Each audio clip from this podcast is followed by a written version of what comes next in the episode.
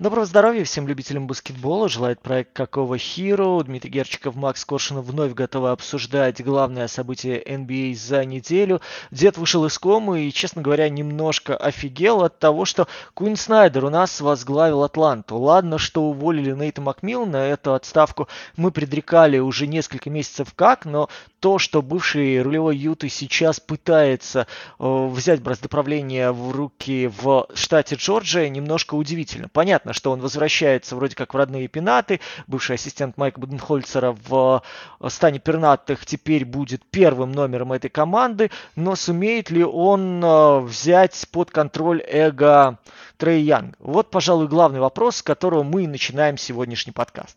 Да, друзья, я по-прежнему считаю то, что э, поможет этой Атланте только Эрик Тенхак. Я больше не вижу никаких вариантов спасти эту команду. Ну и как болельщик Манчестер Юнайтед я не могу не продолжать говорить про голландца. Всем привет! Я надеюсь то, что вы рады снова слышать дедушку. Дедушка отдохнул немного и снова готов с полными силами возвращаться к нашей деятельности. Куин Снайдер, как он уже и сказал, главный тренер Атланты. Было много претендентов. Выбрали, наверное, для меня, если честно, не самого однозначного. Я очень люблю Куина Снайдена, но я думал, он уже забронирован там Сан-Антонио Спёрс, и мы через годик увидим, возможно, там через два, как он возглавит Сан-Антонио, но вот Атланта сумела как-то договориться с Куином, и дали они ему, по-моему, пятилетний аж контракт.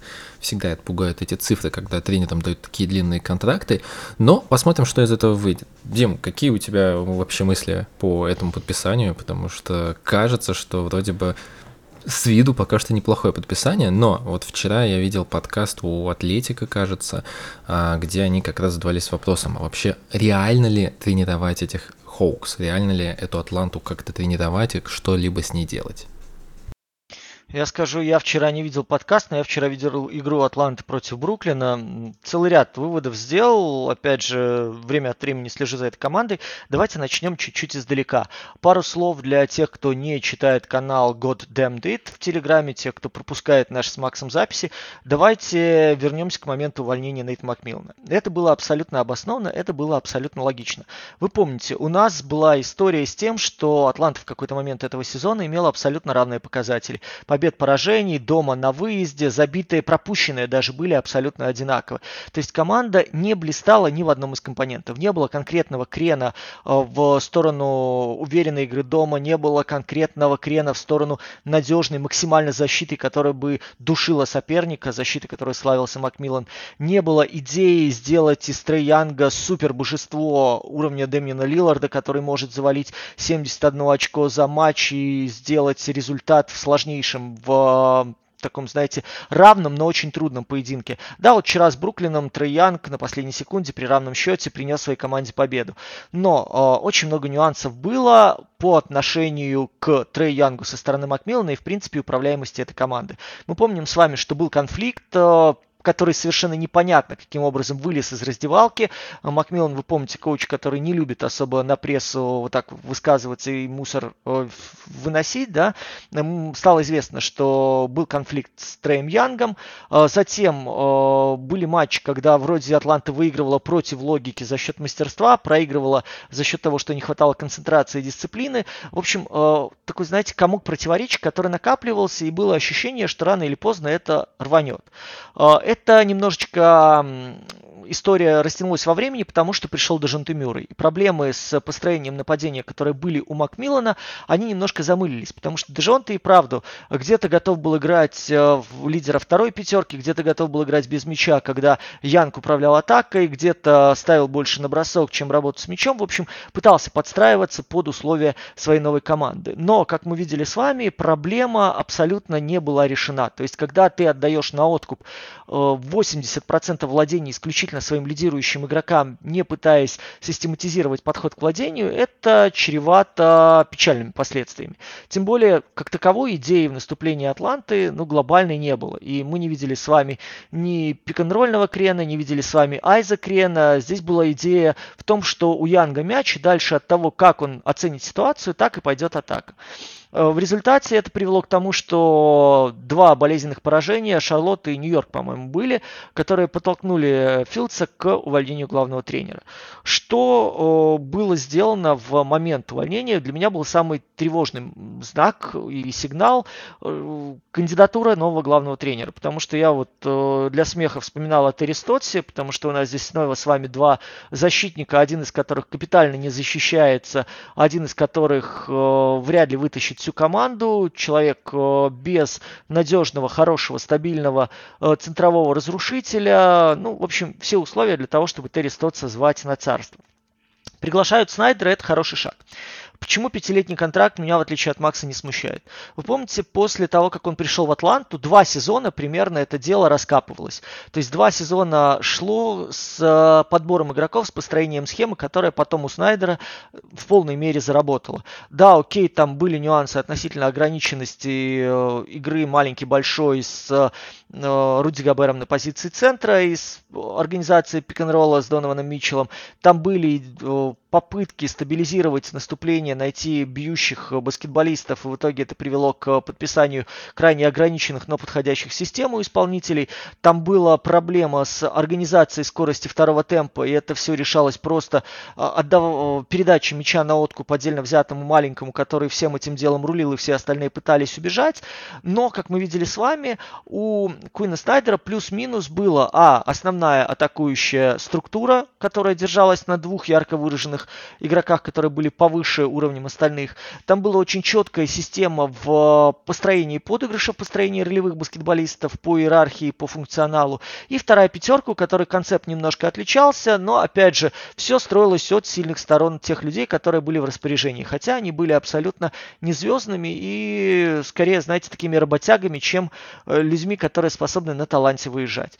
Что, что мы сейчас видим в Атланте, это примерно тот же фундамент, который был у у Куина Снайдера изначально в Юте. При только подготовки вот этой схемы, да, при прокладывании рельсов, по которым дальше покатилась команда. Прям пищу у, у меня есть... забираешь для моего спича, но да, продолжай. Сорян, сорян, я очень сейчас коротко закончу.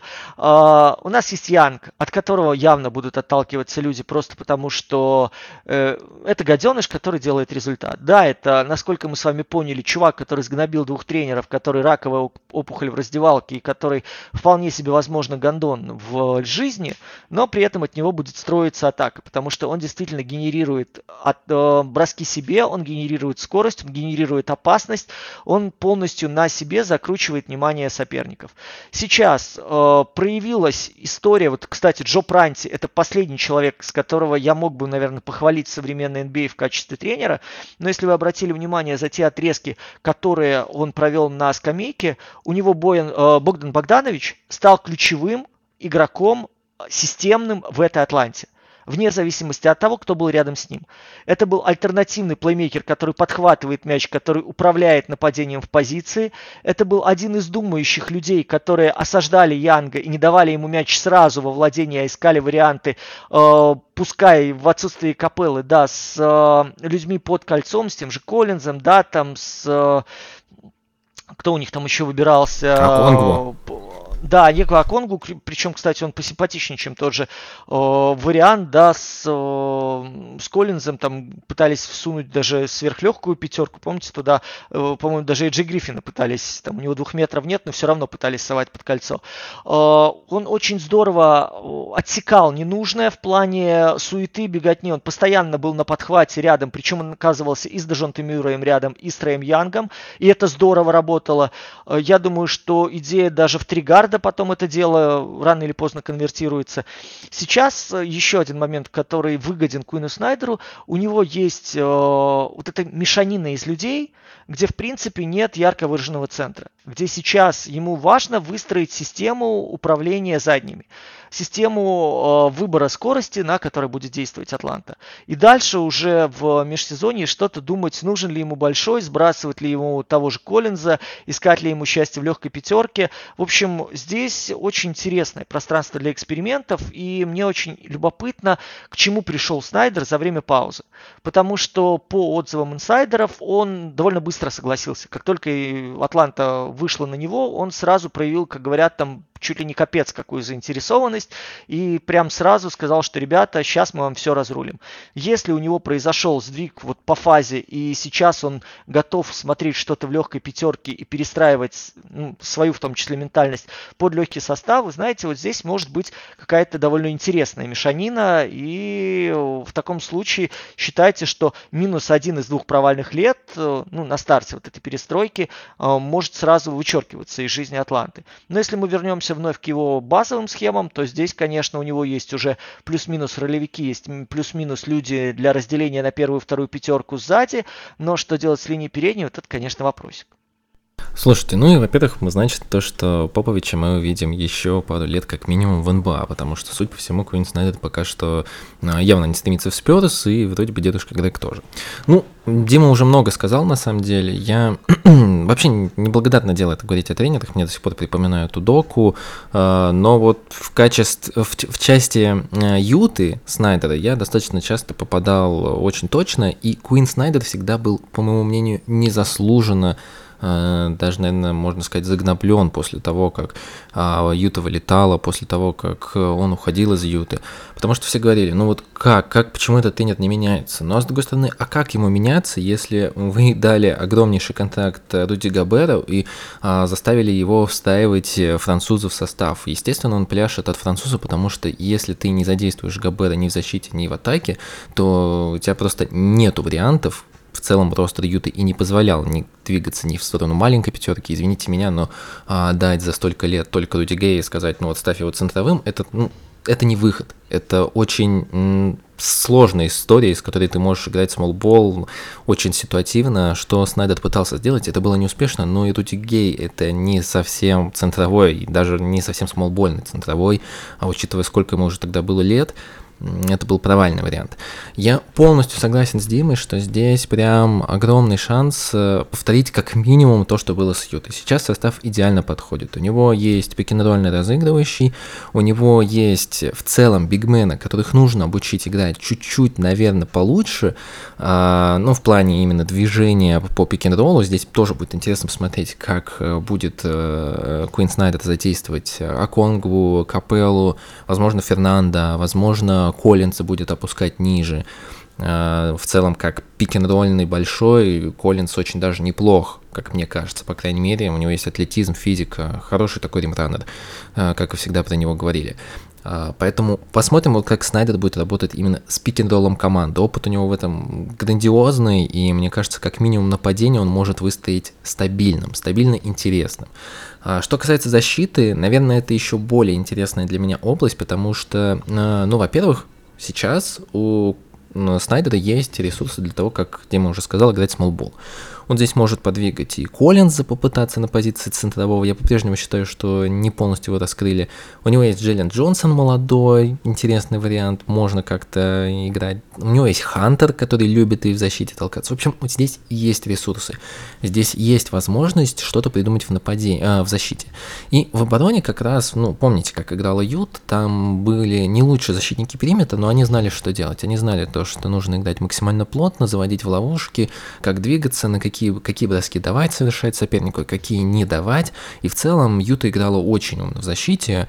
Но тут, конечно, вылезает главный вопрос. Если э, Снайдер полностью скатится к тому, что было в Юте, то очень скоро мы поймем, что эта команда неиграбельно будет в плей-офф также. Здесь как раз от Снайдера и требуется сейчас продемонстрировать все навыки, то, что на самом-то деле а, все хейтеры Снайдера и Юта были не совсем правы и винили его зря. И то, что Снайдер может показывать гибкий баскетбол, интересный баскетбол, смолбольный баскетбол, э, если у него есть ресурсы. Офис Атлант, он всегда получает, кстати, очень неплохие отзывы э, за кулисами. Все говорят, то, что там достаточно прогрессивные ребята сидят, и они готовы к изменениям, они готовы общаться с тренером, они готовы плясать от тренеров, от хотелок тренера, подстраиваться и меняться. Поэтому здесь посмотрим, что будет летом. Как вот, что Снайдер, кого сейчас выбросит за борт ротации, кого оставит Тут был уже очень неплохой обмен совершен, кстати, в трейд дедлайн Садик Бэй. Э, если посмотреть на состав то Атланты, то он мне в целом-то очень сильно нравится. Здесь э, прям очень много ресурсов э, для того, чтобы показывать универсальный баскетбол. А, что смущает? Ну, конечно же, Трей Янг. Трей Янг, потому что в этом году, если мы копнем совсем глубоко в статистику, у него очень сильно просел бросок. И я сейчас говорю не только про трехочковые, я говорю завершение атак при пик роли. То есть не берем сейчас передачи на бигменов, именно берем, как после заслона он завершает. И там тоже ужасные цифры. Вся Атланта в целом э, находится в нижней десятке, в последней десятке, они на 21 месте по эффективности, и с этим тоже нужно что-то делать. Я не знаю, насколько Куин Снайдер тонкий психолог, чтобы работать с э, Янгом. Я никогда не видел от него и не слышал, по крайней мере, от журналистов э, каких-то больших комплиментов по этому поводу, и здесь Снайдеру нужно будет себя проявлять как психологу. Вот это меня несколько смущает, потому что, ну, достался ему тяжелый достаточно случай. Мы видим то, что и Мюррей парень с не самым приятным характером.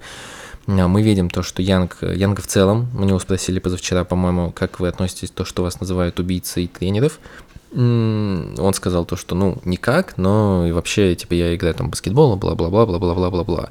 Но мы знаем то, что в целом за Янгом есть такой шлейф и очень много уже про это слухов. Поэтому вот это, за эту область мне несколько страшно у Снайдера. Я надеюсь то, что он справится с давлением, с общением, с лидерами и так далее. Пока что не могу ответить на этот вопрос, но как тренер Куин Снайдер, еще раз, мне очень нравится. Я считаю, что он недооценен. И я надеюсь увидеть то, что Атланта будет не только бегать по пик и загонять всех в ловушку капеллы, но и увидим более гибкий баскетбол.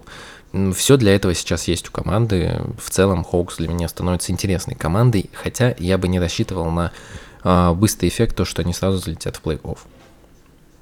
Ну, слушайте, здесь есть еще определенные проблемы с э, ротацией, потому что у нас с вами есть э, ярко выраженный Дежон Мюррей, который может тянуть эту тачку и толкать ее вперед, да, и дальше есть люди, которым вот постоянно выдают авансы, есть люди, которых прокручивают от просто безысходности э, представителей тренерского штаба, потому что ну, других вариантов-то и нет. И смешанные пятерки здесь особо не выделяются на фоне пятерки основной. То есть мы с вами видим прекрасно, что как ты не запускай, я не знаю, того же там Гриффина, да, того же Аконгу, все равно проблемы одни и те же остаются. И здесь передняя линия проседает, э, ну, можем наверное, провести параллель небольшую с э, Далласом тем же, да, где соперник прекрасно знает, что как только вы занимаете позицию между первыми и вторыми усами, и ваш четвертый номер э, имеет в раму довольно широкую, любой центровой Атланты вынужден просить помощи. И это моментально открывает целый ряд уязвимостей, учитывая то, что э, с Янгом на площадке мы знаем, что в трее можно бить. Если там э, ротируются задние, если там, э, там, я не знаю, появляется Богданович, да, он пытается выскрестись, он пытается хоть как-то компенсировать отсутствие там физики или отсутствие ума у э, своих партнеров, но, соответственно, проседает слабая сторона. Мы видим, что как здесь ни крути, вот Бэй приходит, и ему приходится сейчас разрываться. Вот смотрите, он между вторым и третьим номером, да, зависал. В легкой пятерке, получается, его там чуть ли не на четверку двигали. То есть тогда вам надо либо синхронизировать все действия маленьких для того, чтобы они постоянно мельтешили, перегрызали линии передач, либо если у вас идет сдваивание, то это такое сдваивание, что вы вынуждаете большого сразу выплюнуть мяч обратно. У Атланты на данную секунду с такими ребятами дефицит. У Атланты, в принципе, ну, опять же, это в моей вселенной, да, с позиции первого по третий номер, кроме Мюррея на данную секунду гарантированного такого волнореза нет. И с дефицитом таких людей в NBA, а, когда вы играете, даже с учетом, окей, короткой ротации, давайте сведем там до Конгу, Б и Богдановича всю, всю структуру замен, вы с огромным трудом будете вытаскивать матч. Посмотрите, даже против того же Бруклина, где очень большие были проблемы с э, организации игры с первыми номерами, их там попросту не было. Там было либо пуляние мяча, либо же, причем там соревновались просто э, таланты большого ума, начиная от э, Динуиди и заканчивая, там, я не знаю, э, что одним кэмом, что вторым. Там особо не было вменяемой игры. Но даже если эти люди э, находили возможности для разрывов между линиями, если эти люди умудрялись не кормить центрового, но при этом постоянно открытый бросок формули- формировать для бьющего, где-то в быстром нападении вас наказывать, где-то умудряться длинной передачей Э, находить просадку, разрыв между линиями. Но это действительно говорит о том, что у вас есть очень серьезные проблемы. У вас много балласта на скамейке и мало действенных людей, которые могут выйти и помочь. И в этом смысле вот сейчас э, Снайдеру придется то же самое делать, что и в Юте, то есть прилично так э, разгребать и прилично обдумывать дальше, сохранять ли эту структуру, если вообще возможно сейчас у Атланты быть гибкой для того, чтобы э, ну, хоть чуточку утяжелить вот этот центр тяжести под кольцом. Вот тут я с тобой, наверное, не совсем соглашусь. Ну, то есть, отчасти соглашусь. А, есть Атланта такая здесь проблема. И, и они, на самом деле, похожи достаточно сильно с Кливлендом, потому что это, ну, тоже позиция Кливленда атакующая. То, что вы играете пик ролл если не получается, мы будем играть изоляцию. Других у нас вариантов нет. И как только и Кливленд, и Атланта попадают на команду, которые умеют играть с пик а еще хуже, если они знают, как использовать двойную опеку и не как это сказать, не делать overhelp, не, не излишнюю помощь от а, второго игрока а, при двойной опеке, а, постоянно не ошибаться при двойной опеке, в общем, а, то в целом атака Кливленда встает. И здесь как раз вот был один из выходов, это подписание Дэнни Грина. Дэнни Грин, это, конечно, не X-фактор, но Дэнни Грин это тот человек, который может в случае э, скидки гарантированно, ну, практически гарантированно, э, дать стабильный процент из-за дуги.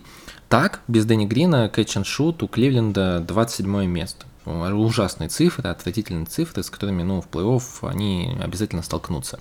То же самое и у Атланты. У Атланты есть пик-н-ролл, если он не работает, это изоляция, на этом все. Больше никаких э, действенных способов атаковать кольцо у них нету. И с одной стороны, это и вина Трея Янга, но с другой стороны и подбор игроков. Вот в этом я с тобой согласен. Но вот Эйджи Гриффин сейчас, вот как бы это странно ни звучало, это самый умный игрок без мяча у Атланты. Он как раз более-менее понимает, куда двигается, просто, к сожалению, не всегда мяч доходит в те точки, куда он двигается. Вот здесь уже как раз можно предъявлять претензии Трея Янгу. Наверное, отчасти поэтому они взяли и Садика Бэя, которому пришлось несколько лет играть в тупейший баскетбол а, Дуэйна Кейси, но на самом-то деле Садик Бэй достаточно умный баскетболист, игравший в Виланове, и в целом он тоже может дать хорошее движение без мяча, но пока что у него, к сожалению, а, были проблемы в этом сезоне с процентом, но вроде вот как он перешел в Атланту, он там чуть ли не 60 попадает из дуги пока что. Поэтому это вопрос к подбору игроков, но все-таки еще и к тактике, которую используют в нападении Атланта. Но вот про Эджи Гриффина не совсем согласен. Мне не совсем понятна роль скорее Деандре Хантера, который мне очень нравится как баскетболист, но как его использовать в атаке, я до сих пор не понимаю. Он вроде бы не задействован на заслонах, он вроде бы не двигается особо без мяча, но вот когда на него доходит мяч, а это бывает крайне редко, он там что-то ковыряет, свои очки, э, ковыряет в проходах, ковыряет в драйвах, э, в целом и все. Как его использовать, у меня до сих пор, честно говоря, я думаю, в Атланте до конца не задумывались. То же самое и про Джона Коллинса на самом деле. Когда пик-н-ролл окей действует, а так постой где-нибудь в углу, мяч ты не получишь, но вот постой там, будешь растягивать, типа, типа растягивать. Поэтому вот здесь Снайдера я очень жду в плане того, как он будет работать именно с теми баскетболистами, чей потенциал здесь не раскрыт. Я думаю, Атланта по потенциалу намного выше, чем она сейчас. Тот же Аконгу, его так и не смогли раскрыть, сколько лет он вот подающий надежды, но его используют как просто палку-ковырялку на замену Капелле. Не знаю. Вот здесь будет очень интересно посмотреть. В любом случае, успех Куину Снайдеру. Я надеюсь, что как минимум э, раковую опухоль он не позволит распространить по всей раздевалке. Это Атланта немножко оздоровится. Ну а мы давай перейдем к теме, которую я уже косвенно упоминал. Демин Лиллард, который превратил сезон в исторический. Никогда прежде у нас не было в NBA а, э, в течение одного сезона два разных человека не пробивали потолок в 70 очков. И вот сегодня ночью, буквально накануне записи нашего подкаста, это случилось. Лилард наказал Хьюстон Рокетс. Лилард беспощадно просто обошелся с этим коллективом. Ну и, разумеется, взорвал все новостные ленты, поскольку с позиций статистических это, это самое настоящее безумие. Ну, на самом деле 5 рекордов за одну ночь человек перекрыл, то есть э, 70 очков э, меньше, чем за 40 минут, э, меньше, наименьшее количество бросков штрафных когда набиралось 70 очков. Э, первая игра, когда 70 баллов набиралось 10 э, плюс 3 реализовано было. Трушутинг наивысший у Дэмина Лилларда. И самый старый игрок, который набирал 70 очков когда-либо. Вслед за Донованом Митчеллом сегодня Дэмин это сумел сделать. Макс, твои впечатления, твои ощущения? Наш э, добрый друг Никита Белоголовцев уже написал о том, что вот-вот скоро люди соточку будут пробивать, и тем самым повторил наш с тобой тезис, по-моему, двухмесячной давности, как раз э, озвучивали его в подкасте, что скоро мы прекратим вообще удивляться тому, что происходит в плане результативности с э, баскетболистами. Да-да, на самом деле эти рекорды сейчас уже так пресно воспринимаются. Даже помнишь, вот когда Букер против Бостона накидал, это была, конечно, отвратительная игра, потому что они в четвертой четверти играли только на Букера, но воспринималось как-то это больше. Сейчас Митчелл делает 71 очко, как бы, ну окей, ну молодец. Сделает это потом Лилард, ну окей, ну молодец. Но нет такого хайпа, который был там, я не знаю, 80, я не говорю уже про очки э, против Торонто Коби Брайанта, когда там, ну, про это говорят до сих пор. Как-то все буднично. Буднично, и мы, наверное, идем, правда, к этой сотке. Да и вообще, если честно, я бы рекорды против Хьюстон Рокетс этих не засчитывал бы в целом, в принципе. То, что, ну, эта команда абсолютно не знает, как играть в баскетбол. Э, я, честно говоря, вообще вот с ужасом смотрел, когда писал про гонку новичков. А, мне нужно было смотреть Джабари Смита, и мне нравится очень сильно Шенгюн, а, как баскетболист. По-прежнему верю в его самое большое будущее, ну, не как Йокич, но на высоком уровне, как Сабунис, допустим. А, и я, к сожалению, смотрел этот баскетбол, но эти ребята абсолютно не понимают, что делать. Они абсолютно не понимают, как защищаться против шутеров, они абсолютно не понимают, как обходить заслоны, они абсолютно не стараются. Честно говоря, я не понимаю, зачем этот Хьюстон сейчас играет, потому что а, очевидно то, что Сайлос, ну, не держит раздевалку. Очевидно, что Сайлос говорил там еще в интервью год назад, то, что его не слушают иногда, ему это не нравится. Зачем вот это продолжать все, я пока что не очень понимаю. Поэтому этот рекорд для меня ну, весьма сомнительный, потому что ну, кто-то мог защищаться в Хьюстоне против Дэмина Лилда. А, я даже не знаю. Ну, а, Тейт номинально, Тай Тай Вашингтон, который сыграл 32 минуты, который так-то, ну, практически играет э, в G-лиге. Дэшен Никс, который тоже играет в G-лиге. Ну, по факту вышла команда, которая по уровню, я бы даже не уверен, что стала чемпионом в G-лиге. А, Лилард спокойно накидал, но он накидал, насколько я помню, 39 очков из-за дуги, только 13 трешек, 13, да, 39. 14, а, по-моему, у него штрафных, уже 53 очка. 14 штрафных. Это, ну, как минимум говорит о том, что команда абсолютно совершает э, глупые фолы в одних и тех же ситуациях. 26 фолов за игру – это много. Это много. Даже для молодой команды это достаточно много. А, возьмем бол, э, игроков, которые играют э, только против болхендлеров. Ну, Джейшен Тейт, Мартин, 9 фолов на двоих, Никс 3 фола, Исон 4 фола. Ну, то есть не так это удиви... не такой удивительный это рекорд, если честно. А, Хьюстон ничего не сделал для того, чтобы этого рекорда не случилось. Хьюстон отвратителен в защите. А, Лилард поймал кураж, поймал горячую руку. Вот совпадение двух факторов как-то наложилось. А, другое дело то, что э, в Портленде, ну, сейчас вот по сути, вот кажется, выходит стартовый состав, где играет Матти Стайбл, Дрю Юбенкс и нестабильный Кэм Реддиш ну окей, ну постарайся ты хотя бы Лила да просто остановить, чтобы вот его горячую руку как-то сбросить, чтобы он хотя бы начал отдавать передачи. Э, используйте игрока, который держит Матиса Тайбулу, который на самом деле Тайбул-то и плохо движется к данкспоту.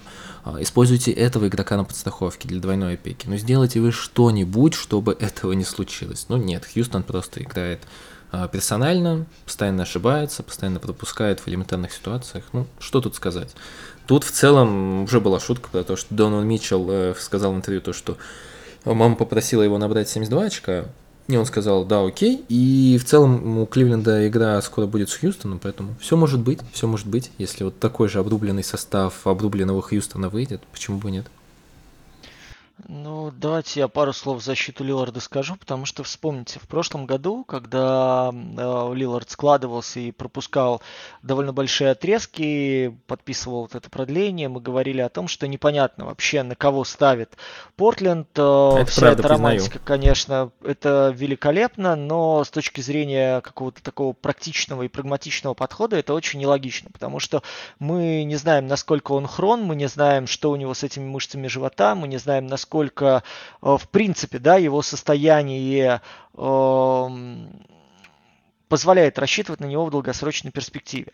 Сейчас мы с вами видим э, целый ряд моментов, которые очень позитивно воспринимаются Портлендом. Смотрите, с начала нынешнего года, с января, да, Дэмиен Лиллард абсолютно лучший в NBA а по количеству набранных очков. На данную секунду у него 880 баллов. Э, чтобы понимали, это на 113 очков больше, чем у Джейлена Брансона. А, да, понятно, что один, что второй играют в своей собственной лиге внутри команды, которая существует, ну, как-то очень автономно от э, лидера в плане генерации опасных моментов. Ну, у Брансона чуть-чуть получше с этим, потому что есть Рэндалл, у Лилларда с этим совсем беда. А, помним мы с вами о том, что большие проблемы были э, у Чонси Биллопса для того, чтобы делить мяч между Лилардом, Саймонсом, понимать, в какую сторону двигаться, разводить их, использовать вместе или нет. Сейчас Лилард очень четко показывает, что э, у него по каждому из атакующих аспектов нет э, глобальной просадки, что как раз вот восстановившись, как раз войдя в ритм, как раз получив э, полностью карт-бланш на игру в Hero Ball, он превращается в машину по набору очков. То есть э, действительно остальные баскетболисты превращаются в ролевых для того, чтобы раскрывать ему площадку, отдавать ему мячи и создавать ему пространство. В феврале Лилард набирает в среднем 40 очков при 7 передачах. То есть даже вот с этим корявым войском одно, одно, одноногим, одноглазым он умудряется находить людей, которые что-то могут. Он умудряется генерировать э, довольно большое количество штрафных, которые реализует там с процентом под 100. У него там, по-моему, 95 или где-то в том районе. У него, в принципе, по февралю э, линейка попаданий на максимально высоком уровне держится. И там трехи уже приближаются туда, ближе к 45. Э, мы с вами можем просто оценить, что человек, а, провел колоссальную работу над своим здоровьем, человек колоссальным образом, э, ну, я не могу сказать, что перестроился, но, скорее всего, э, подготовил себя к изнурительным марафонам. Во-вторых, давайте вспомним, что он у нас отнюдь не высокий, да, а такая птичка-невеличка, которая умудряется вот габаритами Донована Митчелла лавировать между защитниками, лавировать между атлетичными вторыми, а то и третьими номерами, которые пытаются его остановить, и при этом сохраняет тонус, при этом из матча к матчу вот на протяжении уже двух месяцев держит очень-очень высоко заданную планку. Да, это рано или поздно чревато травмами, я прекрасно это понимаю, потому что пример у нас есть Леброна Джеймса, который вот после своих 30 получается, 8 лет, да, э, выдал просто сумасшедший отрезок, но потом выяснилось, что у него, во-первых, своя травма старая начала беспокоить, плюс ко всему сейчас э, вылезла еще проблема со стопой. То есть Лиларда, опять же, это может подкараулить, это может быть э, очень печальные последствия для Демьяна, но давайте пока верить лучше. Сейчас я отмечу просто то, что человек развеял по крайней мере в краткосрочной перспективе, все сомнения скептиков и показал, что окей, этот Hero Ball, он недолговечен. Понятное дело, с командой, которая идет там ниже 10, 10 мест, вряд ли ее глобально спасет, но, по крайней мере, свои деньги, свою веру в себя он отработал ну, на этом отрезке на все 100. Тут я с тобой полностью согласен. Лилд вообще, на самом деле, наверное, один из самых респектабельных игроков а, НБА прямо сейчас, и мы действительно были неправы год назад, когда рассуждали о том, а, вообще, насколько нужно верить в Дэмина Лиланда. Сейчас мы видим то, что Дэмин Лиланд по-прежнему игрок, который можно, наверное, назвать франчайзом, но у которого, к сожалению, по-прежнему менеджмент Потланда сохранился здесь, к сожалению, без изменений, и а, Потланд, э, ну, делает иногда странные решения. Мы про них часто говорили, но надеюсь то, что будет и позитивные новости, которые в этом сезоне мы еще сможем обсудить обсудить с Димой. Но, кстати, рекордов у нас на этой неделе было достаточно. А, чего стоит только, ну вот мы когда перед записью обсуждали, что будем говорить с Димой, я сказал то, что настоящая игра МВЗ у нас состоялась между Сакраменто и Клиперс 176-175, и, блин, это было круто, это было круто, я честно скажу, что я смотрел со второй половины, первую половину я пропустил, не нашел время, и они защищались, они правда защищались. Это не было просто э, бросай-беги игрой, это, было, это была действительно конкурентоспособная игра, это была действительно игра с защитой, где и Клипы защищались, и Кингс э, старались защищаться, ну, в меру своих возможностей, мы знаем этих Кингс. А, и, ну, было достаточно интересно это смотреть, правда. А, пару ремарок. Ну, во-первых, для меня Майк Браун, я честно скажу, это если вдруг Сакраменто сейчас никуда не улетит там в плей-ин, это тренер года. Тут вообще без вариантов. Я, наверное, думаю, что плюс-минус э, нет особо никаких больше кандидатур, кроме Майка Брауна. Вывести Сакраменто Кингс в плей-офф, даже если что-то вдруг произойдет, мы видим, как на Западе все плотно, Сакраменто Кингс никогда не играли за последние 20 лет в баскетбол лучше, чем сейчас при Майке Брауне. Это, ну, к сожалению, это просто факт. Это, это действительно так. А, второе, Даррен Фокс потрясающий. А, Даррен Фокс потрясающий, потому что а, человек, которого постоянно, ну, с приходом в лиги гнобили за бросок, не то что гнобили, он у него был плохой, критиковали по делу, чего уж говорить. У него был плохой бросок, у него были проблемы с выбором, ну не то что с выбором броска, он а, предпочитал идти в сложный проход, а, нежели взять открытый бросок с дистанции, просто потому что никогда не чувствовал себя комфортно с его джамшотом. А, то, что мы видим в этом сезоне, то, что он один из лучших клатчеров, или, по-моему, даже лучший сейчас клатчер лиги, то, что как сильно улучшился его мидрейндж бросок, ну, это действительно огромный э, скачок э, в прогрессе, э, огромный скачок развития. Сейчас Фокс уверенный э, исполнитель мидрейнджа, он отлично выходит после пик-н-ролла на э, среднюю дистанцию, чувствует себя комфортно, бросает в движении хорошо. В общем, глаз не нарадуется смотреть на Дэрона Фокса, как на одного из любимых баскетболистов. Э, третье. Про Малика Монка я поговорю меньше, потому что Малик Монк по-прежнему остается такой, знаете, палкой, которая может в один момент э, вот выдать 45 очков э, с, с плюс-минус 22, а, но все-таки в некоторые моменты Малик Монк может выдать потом и игры, э, игры с 30% реализацией и 20 бросками. Такое тоже бывает. Моя любовь в Сакраменто по-прежнему это Кевин Феттер, потому что, ну, наверное, для меня один... Он не очень хорошо сыграл конкретно в этой игре, но последите за Хёртером, как он двигается, как он двигается без мяча, что он делает с мячом. Если честно, не считая Сабониса, конечно, это самый умный баскетболист э, команды. А, что касается защиты Кингс, она по-прежнему очень спорная, им по-прежнему не хватает э, рим протекшена, э, ну, явно, они, по-моему, 28-е, я не очень люблю эту статистику блоков, но, по-моему, они 28 по количеству блоков э, именно в э, зоне краски. Э, тут ничего не меняется, Rim Protection у них плохой, один из худших. Собственно, поэтому отчасти и достаточно комфортно себя в игре чувствовал даже Рассел Уэсбрук, который там закончил игру с плюсом, был в целом достаточно эффективен, несмотря на то, что сейчас все говорят, то, что Уэсбрук это человек, который ну, полностью руинит, и Уэсбрук можно покритиковать за 7 потерь.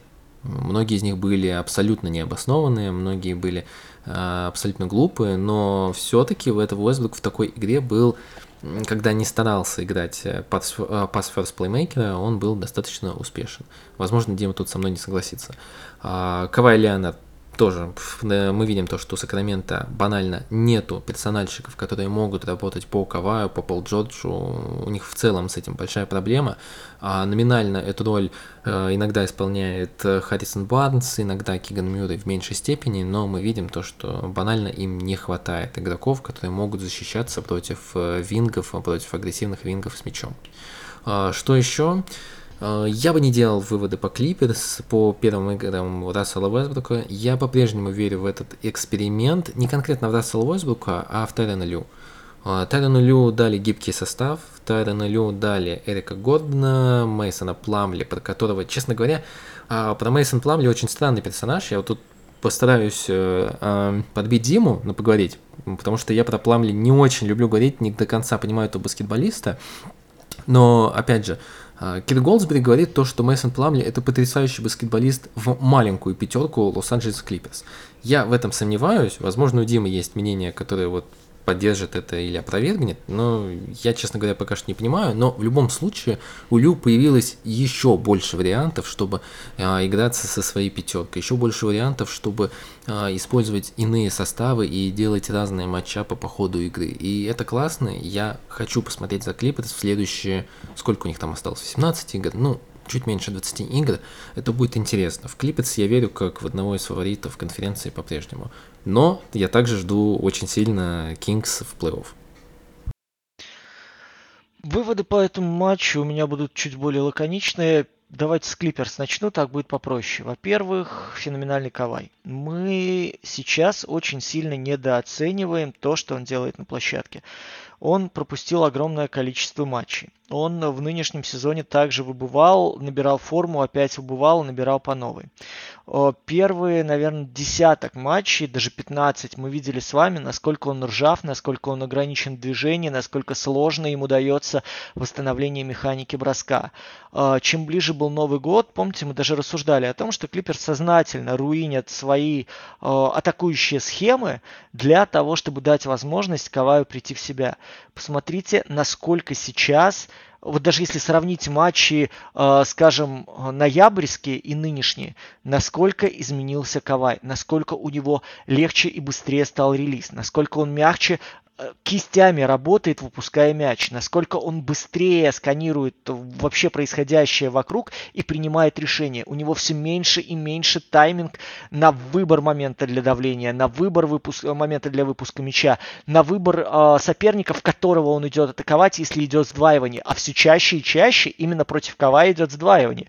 Я думаю, вы тоже для себя это сейчас отмечаете и видите, что есть, есть э, э, определенные проблемы у соперника соперников Клипер с выбором опекунов, но Кавая оставлять один в один – это практически приговор. И именно поэтому народ сейчас, ну, становится более осторожным, да, в выборе э, рецепта для нейтрализации Каваи и Пола Джорджа. Второй момент. Рассел Уэсбрук. Об этом тоже писал в канале God Damn It. Друзья, кто еще не подписан, пожалуйста, придите, подпишитесь, потому что э, там, в принципе, вот есть сейчас идея, особенно когда немножко здоровье подрывало, э, писать больше текстом, чуть меньше, наверное, голосом, когда не получается голосом говорить, с вами общаться. У нас с вами была четкая идея, Клиперс ищут второго плеймейкера. Клиперс ищут вариант под окей, пускай она будет легкой пятеркой. Я думаю, что мы с вами убедились на примерах прошлых лет, что э, будет Тайрон Лю так или иначе в плей-офф ломать скорости, либо взвинчивать, либо наоборот пытаться э, за счет интенсивности работы защиты останавливать соперника легкой пятеркой. Нужен был первый номер. Мы видели, что Джон Уолл не тянет. Джон Уолл играет по-прежнему в лиге начала 2000-х, которая уже давным-давно не та, и верит э, по-прежнему в то, что если он э, пока покажет влево, начнет движение вправо, его первого шага вот этой взрывной скорости хват, хватит для того, чтобы убрать соперника, либо же он будет резать угол, и любой контакт ему будут свистеть. Хренушки. Это уже в прошлом. Мы видели, что перевод Реджи Джексона во вторую пятерку тоже не работает. Мы видели, что это человек, который э, долго принимает решения и все равно отталкивается от себя появление Рассела Уэсбрука, вот то, о чем сейчас Макс говорил, да, это идея не столько даже, наверное, в пас first уйти, идея постоянно нагнетать движение мяча. Да, у нас с разделением времени и разбивкой тайминга между э, Каваем и Джорджем будут две пятерки, будут, э, соответственно, отрезки, проводимые лидерами, работающими с мячом, но Уэсбрук это отличная опция для того, чтобы двигать мяч – Уэстбрук это отличная опция для того, чтобы без мяча, когда Кавай или Джордж на площадке, делать рывки э, по лицевой линии, работать без мяча, выскакивать из-под заслонов, умудряться цеплять э, те зонки, которые будут остава, оставлять страхующие, которые будут сдваиваться на Кава или поле Джорджа, плюс возможность искать передачи тому же Батюму, который будет сейчас э, из углов. Я думаю, ему еще комфортнее будет поливать.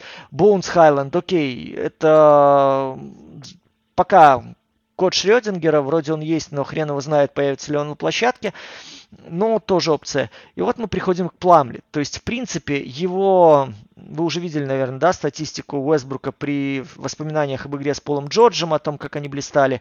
Но сейчас, как мне кажется, идея Тайрона Лю, глядя на Пламли, это идея постоянного пик-н-ролльного движения, постоянной угрозы, падения условного центрового вниз. Вам не столько надо э, даже может угрожать сопернику этим взаимодействием, сколько вам надо, чтобы а центровой оппонент работал постоянно по всей вертикали и открывал пространство в трехсекундной зоне либо для врывания Кавая, либо для врывания Уэстбрука, неважно с мячом, либо без мяча по лицевой. Второй момент – это отличная возможность э, получить неравноценный размен. Особенно учитывая то, что, ну, Пламли он дурилка, он двигается постоянно, он за счет вот этой желания где-то оказаться под получение, где-то сыграть сразу после заказывание взаимодействия и сразу вот это движение вниз, утащить за собой игрока, это возможность очень хорошая искать неравноценные размены, и пока там будет обратная смена, на этом атаковать соперника. И третий вариант действительно двойка с большим, которая э, не такая, условно скажем, доминирующая, как с Зубацем, но против менее поворотливого габаритного большого оно будет работать. И здесь, э, мне кажется, у Тайрона Лю сейчас вот за оставшиеся эти 20 матчей как раз-таки вариант второй пятерки прогонять, посмотреть, с кем э, быстрее работается, да, соображается Уэстбруку. Где броски, получается, у того же Кавая Пола Джорджа лучше совершать, когда э, условно два бьющих по углам, ему пытаются растянуть пространство, в какую сторону его направлять, где точки бросковые готовить и куда потом уже, знаете, так зарисовывать комбинации для того, чтобы была атака более продуктивной. В этом смысле клип Клиперс сейчас, даже несмотря на поражение от Сакрамента, э, выглядели максимально любопытно. Потому что, смотрите, Сакраменто у нас на данную секунду играет просто абсолютно лучший э, по статистическим показателям сезон NBA.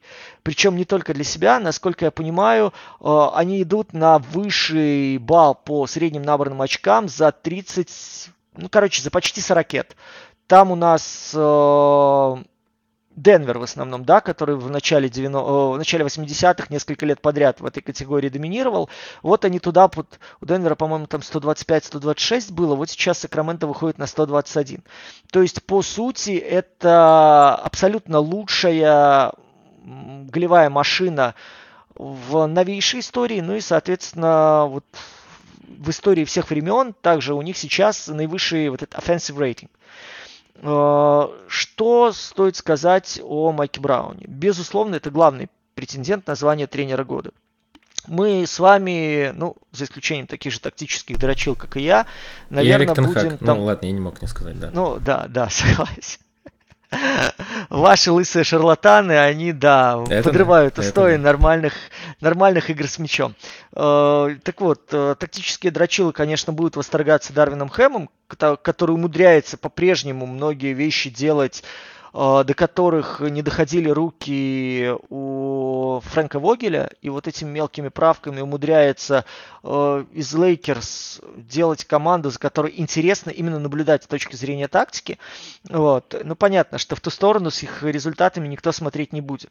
Э, понятно, что сейчас очень сложно придумать еще какого-то тренера, несмотря там на плюс 14 подряд побед у Милуоки, несмотря на то, что Денвер у нас сейчас со всякими портерами, со всякими мюрреями, да, выглядит очень грозно в атакующем смысле. Сакраменто у нас заходит на вторую позицию, и, э, насколько я понимаю, им три победы остается до лучшего результата.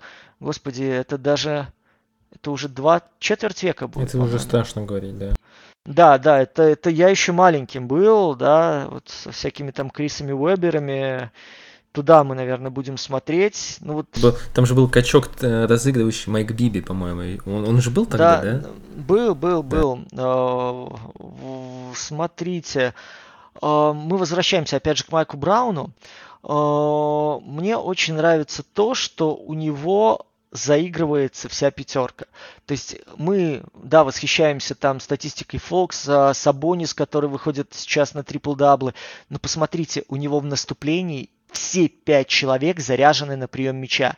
Люди не избавляются от владения под лидера, не избавляются от владения, потому что они не уверены в броске. Каждый человек, получая мяч, готов атаковать кольцо. И он понимает, почему он получает мяч для там, форсажа трехочкового, либо атаки со средней дистанции. Это настолько здорово за одно межсезонье поставить и убедить людей в том, что они нужны в наступлении, не выключаться, да, а быть заряженными э, под э, постоянное получение и атаку, это, это, ум, это умная работа. И в этом смысле, знаете, сказать то, что вот у них там идет какой-то дальний бросок, вот у них там тащит Фокс, вот у них здорово разбрасывает там Сабонис, вот у них попадает издали Уэртер. Вопрос в том, что каждый человек, который выходит и находится даже в смешанной пятерке, он не боится мяча, он не избавляется от мяча или он не э, исполняет проходную роль, он готов атаковать корзину. И в этом сейчас э, главная сила Сакрамента. Вопрос вот совершенно справедливо Макс поднимал там по защите, по структуре их игры и по э, пятерке, которая есть в распоряжении. Наверное, мы с вами впервые за долгое время, ну вот кто-то мне опять скажет, посмотри на Golden State, но там все-таки акценты были более ярко выражены и расставлены. И там были люди даже в период доминирования, там Богутов Пачули, которые исполняли э, помогательную роль. Здесь у нас команда, которая пытается тотальной атакой перевесить все, что есть э, в распоряжении у соперника. Я не знаю, куда зайдет этот эксперимент и принесет ли он успех, но, вы знаете, это действительно работа, которая достойна этого предложения тренера года, достойна этого звания, наверное, тренера года, которое прочит Майку Брауну. А, давайте еще об одном ну не рекорде поговорим, но достаточно значимом событии последней недели, даже вот последних дней. Лейкерс Даллас, Даллас спокойно побеждал, 28 очков вел, Лейкерс все отыграл и выиграл. И это моя, на самом деле, любимая история. А, опять же, я повторюсь, я не хейтер Далласа. Лука Дончич гениальный баскетболист. У меня есть претензии к тому, что они сейчас делают в качестве менеджмента и игры именно в этом сезоне. И мой любимый комментарий, я читал три статьи про Даллас э, после этой игры. Первый комментарий и первый пункт, нам нужно дождаться возвращения Макси Клибера. Макси Клибер исправит все. Это, конечно, абсурд, это, конечно, очень забавно, потому что, ну, если э, поражение ведя 28 очков у Лейкерс э, и статус контендера, э, между этим разница один здоровый Макси Клибер, то как-то все очень странно. Но на самом деле Лейкерс молодцы. Лейкерс, правда, молодцы. Лейкерс банально, вот, э, я часто оперируюсь на цифры, но вот здесь стоит просто сказать то, что Лейкерс больше хотели победить. Лейкерс намного больше хотели победить. А, Джаред Вандербилд прекрасен, ну, нельзя не сказать об этом, об этой игре, не говоря о Джареде Вандербилте, лучшем игроке а, за этот матч. Вандербилд ну, во-первых, это мейнстрим для всей лиги, то, что сейчас защитник на мяче против э, вот такого высокого используемого боллхендлера с высоким usage процентом, с высоким коэффициентом использования, как Лука Дончич, должен быть вот такой вот защитник, как э, Джаред Вандербилд. То есть длинные руки, высокий, умеющий проходить заслоны, ну то есть Херб Джонс, условно, вот как мы видим, один из лучших э, защитников на пик в лиге сейчас. А, и на самом деле Вандербилд, э, которого постоянно э, использовали ну, в разных ролях, как вот швейцарский нож, мог, мог делать на площадке все что угодно, кроме бросать мяч в кольцо. И его часто так использовали еще в Миннесоте, и он мне очень нравился в Миннесоте, его пара с Макдэниелсом мне очень нравилась, честно говоря. И я еще тогда говорил то, что это очень грустно, что он уходит из Миннесоты за Гобера, потому что потенциально он мог дать еще очень много команде. И сейчас мы видим, за что его так хотел Лейкерс, за что его хочет, э, э, за, за что э, он может быть полезен Дарвину Хэму, который вот как раз ищет новые решения, про которые постоянно вот говорит Дима. А, он замечательно защищается на мяче, он, защ... Э, он замечательно прикрывает линии передач. Он большой, он может играть вплотную, он может успевать на ногах. Это как раз очень неудобный соперник для Луки Дончича. Мы смотрим на статистику Луки против Вандербилта, и там какие-то, ну, прям совсем страшные цифры, потому что 33% попадания, 3 из 9, это, во-первых, и не так много попыток, если честно, а учитывая, как много Вандербилт играл против а, Луки Дончича. Это, во-первых. А во-вторых, ну, сами проценты вы видите, то, что это очень-очень-очень-очень низкие проценты. Но, кроме того, там на самом деле и было много важных перехватов, и 4 э, потери от Луки Дончича, когда защищал только Вандербилт на нем. В общем, ну, на самом деле цифры говорят здесь о многом. А, что еще? Вандербилд взял 8 подборов на чужом щите. 8 подборов на чужом щите. И здесь прям комплекс проблем. Во-первых, год назад мы очень сильно хвалили э, Кида за то, что он сделал с пик-н-роллом, защитой на пикинролле у Далласа. Я каждый раз, наверное, об этом говорю. Это действительно большой респект. Сейчас эта команда максимально далека от той, что она была год назад. Потому что сейчас пик-н-ролл Далласа это просто смерть Далласа. Любой пик-н-ролл, они сразу сыпятся, они не знают, как защищаться, они а, иногда делают дроп, и Дэвис просто накидывал им средний, иногда они выходят ближе, и они абсолютно не читают бэкдоры, что творится за спиной, потому что Вандербилд, он кстати, ну давайте еще раз к статистике вернемся. Лейкерс же за игру попали 17% из-за дуги, 6 из 34.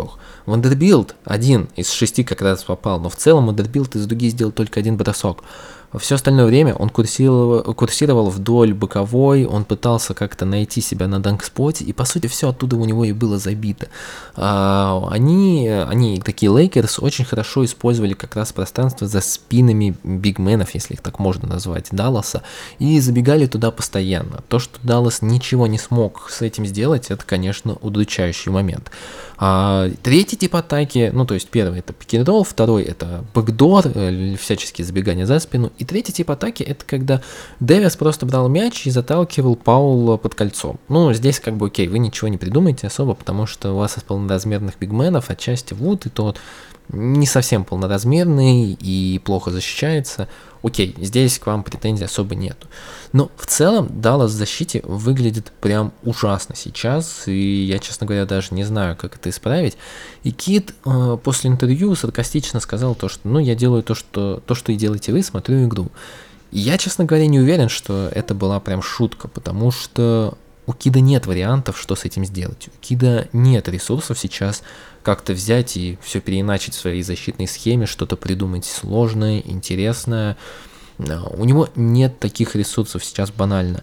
А можно, можно отчасти, с одной стороны сказать, ну вот у вас есть маги, но магия и пик-н-ролл э, это вообще вещи несовместимые, их нужно держать максимально, ну я имею в виду в защите, их нужно максимально разводить по максимуму, поэтому почему маги не выходил, я тут как раз э, вопросов не имею. А по всему остальному, вроде бы только три игрока тогда удалось не вышло в этой игре. Это Джейден Харди, Тео Пинсон, который в целом не особо баскетболист, и Джавейл Макги. У Далласа очень сложная ситуация в плане защиты.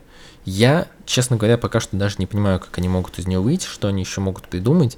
Э, возвращение Макси Клебера сделает их чуть лучше, но чуть лучше э, с защитой на дуге по-прежнему в краске у них будет много вопросов. Опять же, Лейкерс не выигрывал эту игру из-за дуги, Лейкерс выиграл эту, эту игру внутри дуги, внутри периметра. И здесь пока что решения у Далласа я не вижу. Очень много моментов, которых здесь стоит обсудить. Ну, давай с твоего последнего посыла начнем, игры внутри дуги. И здесь очень важно отметить, как Леброн, начиная довольно коряво атаковать сначала издали, там он со средней брал броски, потом очень серьезно переключился на работу вниз. Он пошел пару раз в проход, после чего, я думаю, что здесь уже корректура Хэма пошла, он начал получать, заходить, э, получение внутри дуги, вот опять же вторых усов, туда, поближе к лицевой начинал работу спиной, право-лево, в любом моменте там человек э, вынужден был от него отходить, потому что чувствовал, что проседает под напором этой махины, и моментально с разворота движение к кольцу, бросок из-под кольца, бросок с навалом на соперника. Ощущение, что проседал любой, кто оказывался против Леброна.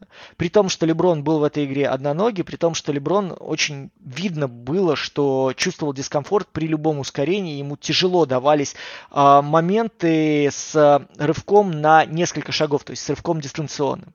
Здесь мы возвращаемся к персоне Антони Дэвиса, который провел великолепную встречу, и в принципе сейчас Дэвис выступает и как поинт-центр, и как э, флагман по давлению из трехсекундной зоны.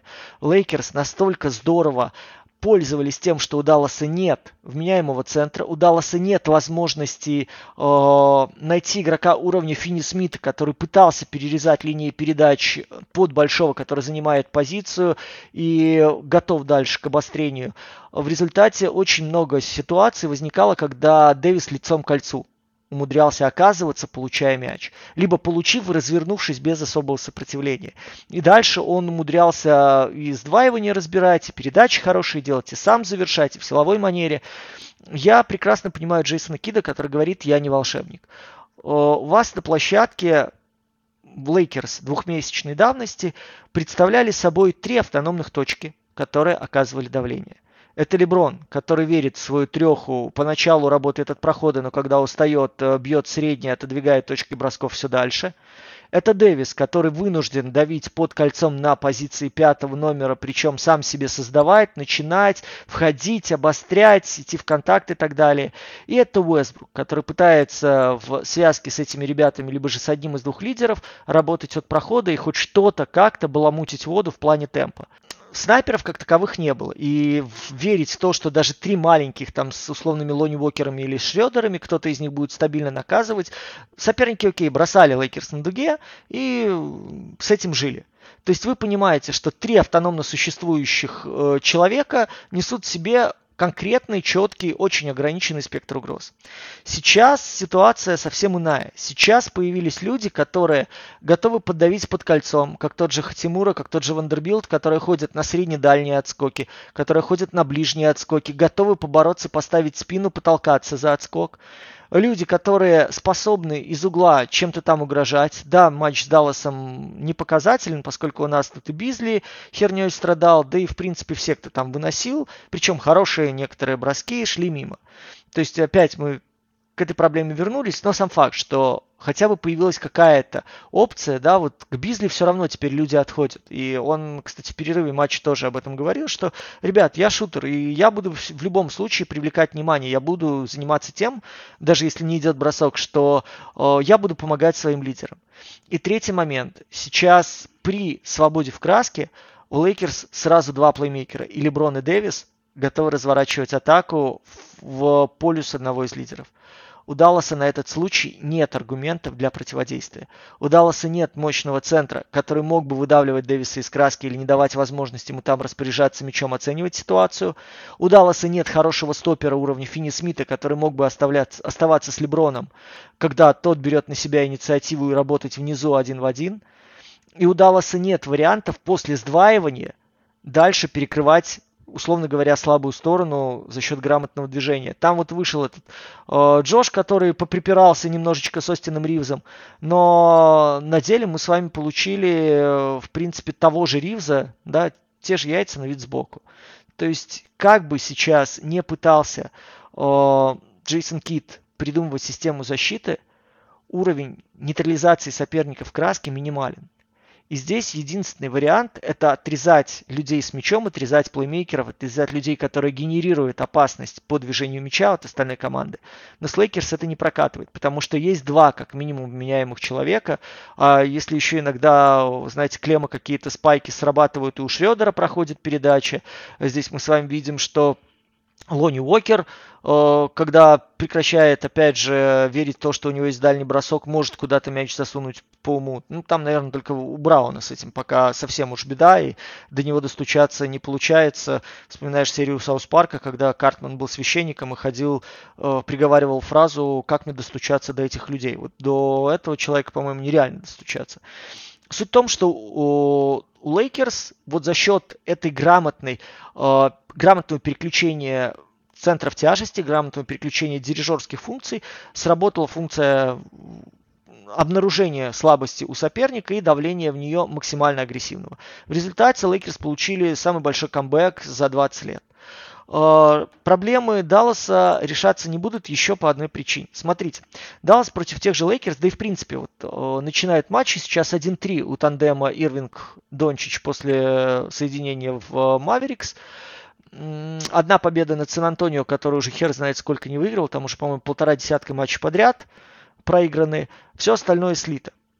Даллас сейчас живет э, дальними бросками, которые на некоторых отрезках заходят просто с сумасшедшей кучностью. Но абсолютно не всегда они оправданы. Они далеко не всегда логичны и подготовлены. Второй момент. Даллас очень медленно атакует. Даже с учетом э, Ирвинга, Дончича связки, они приходят все время в позицию, и вот они даже на фоне Лейкерс, которые гонят иногда совершенно безумно, и безголовые люди разгоняют это наступление. Даллас приходит в позицию, уверенный, что Дончич что-то придумывает. После сдваивания, да, после того, как спровоцирует стяжку, забьет с сопротивлением, на него будут выходить все активнее и активнее. Лейкерс поначалу работали э, сдваивание, там Леброн помогал. Потом они дали отрезок Вандербилту, когда он подожрал Дончича и вынуждал еще медленнее двигаться. И в итоге все сводилось к тому, что Дончич в центре сбрасывает на Ирвинга, который уже ограничен в пространстве ближе к боковой линии.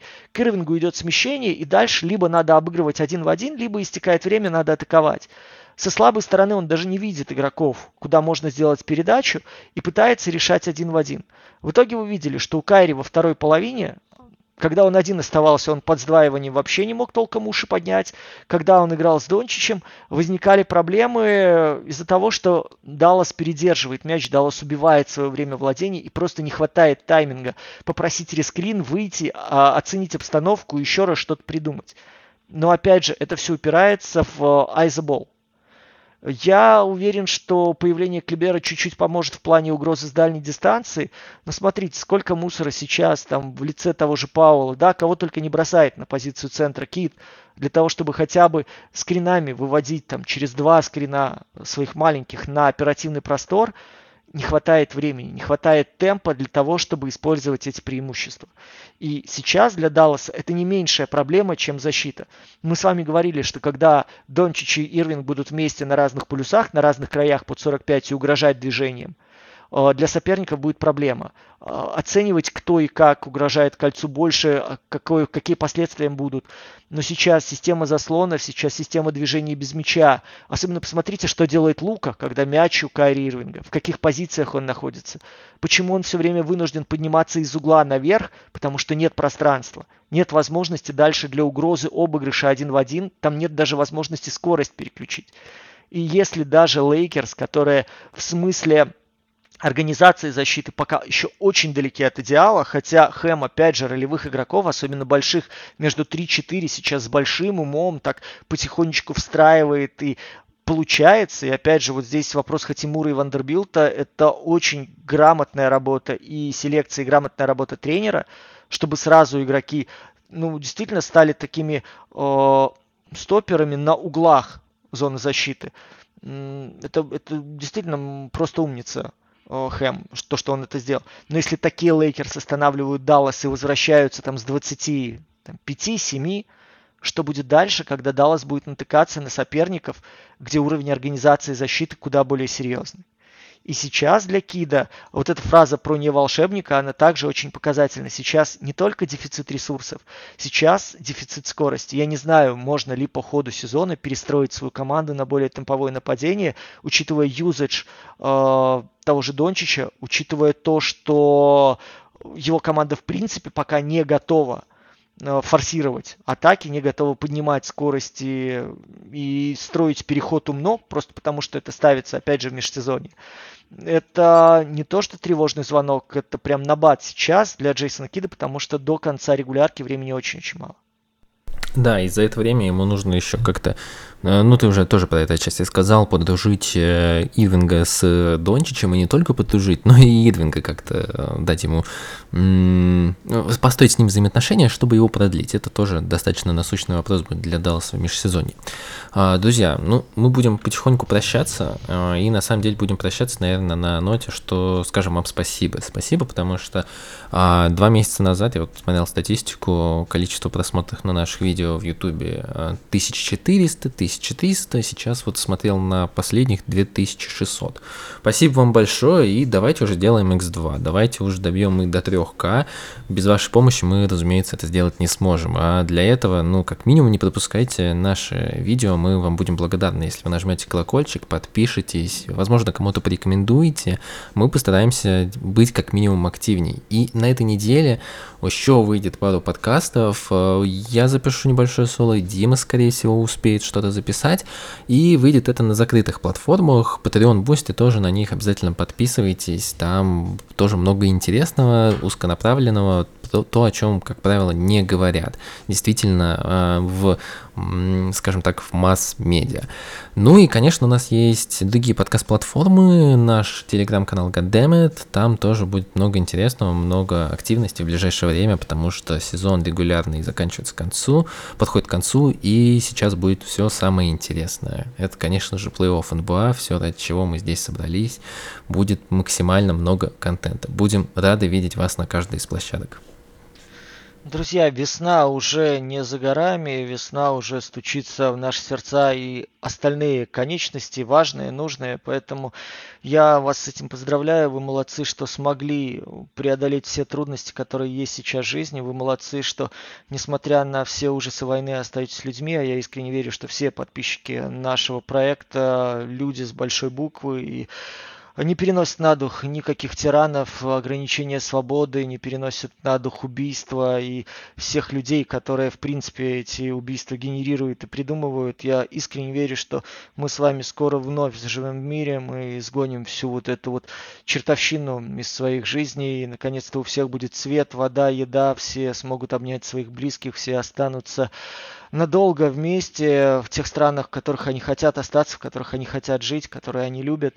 Мы обязательно с Максом вернемся к э, такому масштабному производству контента, потому что удалось чуточку и здоровье подправить, и э, перезагрузиться. Поэтому огромное вам спасибо, что вы есть, огромное вам спасибо, что вы приходите в комментарии на YouTube, на все платформы и даете обратную связь, что вы действительно с нами, что вы действительно разделяете наши ценности. Я искренне рад каждому подписчику, который вспоминает о том, что мир может быть прекрасен, если делать хорошие поступки и если не творить зла. Оставайтесь с нами, оставайтесь друг с другом, берегите себя. Дмитрий Герчиков, Макс Коршунов вернутся уже в самое скорое время на волны подкаста «Какого хера?».